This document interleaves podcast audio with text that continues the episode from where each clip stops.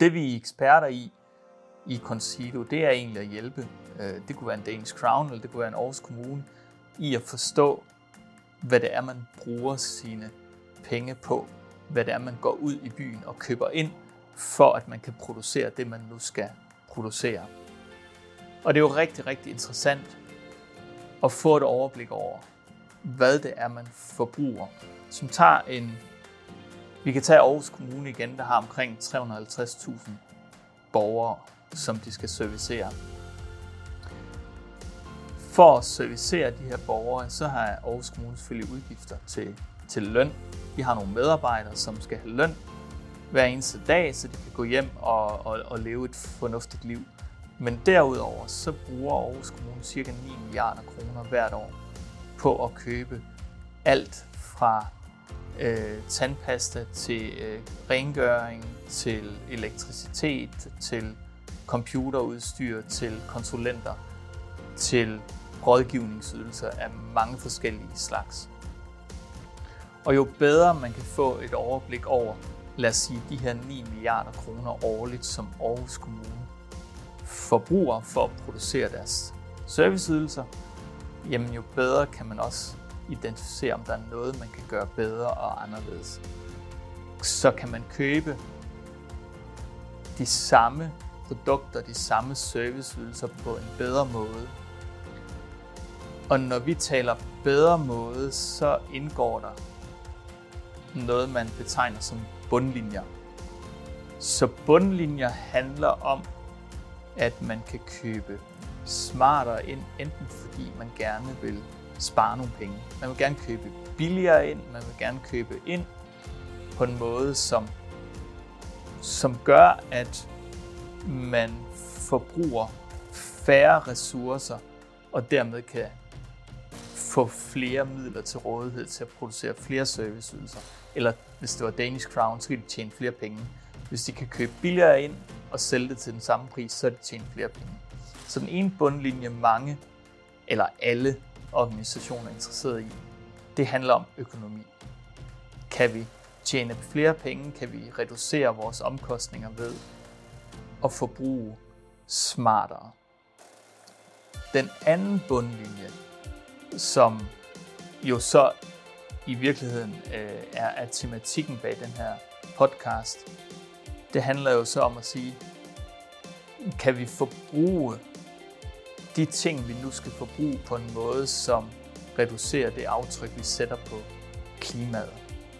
Så hvis vi nu skal producere en øh, svinemørbræd, som er afpudset uden bimørbræd, kan vi så producere den svinemørbræd på en måde, hvor vi reducerer vores aftryk på miljøet.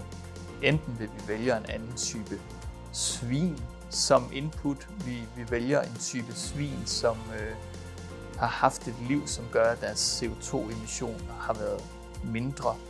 Vi øh, vælger at producere den her mørbræd på en måde, hvor vi forbruger mindre energi. Øh, fordi hvis vi forbruger mindre energi, så har vi også reduceret vores CO2-aftryk. Det kan også være, at vi ændrer vores praksis i forhold til, hvordan enten øh, slagtesvin transporteres, eller hvordan de mørbrædder, vi produceres, de transporteres. Måske kan vi optimere det, der hedder logistikken omkring, hvordan ting bliver fragtet rundt. Så har vi også sparet energi øh, og lavet et mindre aftryk på klimaet på den måde. Og på samme måde, som man går ind i en kommune, som ikke producerer mørbrædder, men som producerer serviceydelser til borgerne, så er det enormt interessant at finde ud af, når vi nu forbruger 9 milliarder kroner om året, hvilke dele af det forbrug har så den største negative effekt på vores CO2-emissioner, eller på biodiversiteten, eller på øh, vandkvaliteten i vores grundvand, eller øh, en lang række andre miljøfaktorer.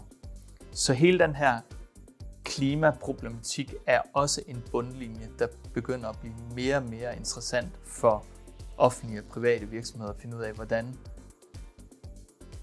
hvordan tilrettelægger vi vores produktion på en måde, så vi bliver mindre klimabelastende. Og for at kunne gøre det, jamen så kommer vi i Concido på banen, fordi noget af det, vi er rigtig, rigtig dygtige til, det er at analysere de her forbrugsmønstre, man har på et slagteri, eller man har en kommune. Øh, og den bedste kilde til at beskrive, hvad man bruger af penge, det kalder man fakturaer. Og en faktura er virkelig ikke anderledes end, øh, hvis jeg går op i, øh, i Rema 1000 og handler ind til weekenden. Når jeg så har handlet ind, så får jeg en bong. Hvis jeg beder om det, så får jeg en bong med mig, hvor jeg kan se, hvad der er købt. På samme måde, hvis Aarhus Kommune køber øh, et produkt af Consido, eller øh, går ud og handler i øh, Rema 1000, eller køber computer, jamen så får de også en bong fra de leverandører, de handler med, og den bong hedder bare en faktura, og der står nogle flere ting på den faktura, end der står på en, en bong for Rema 1000.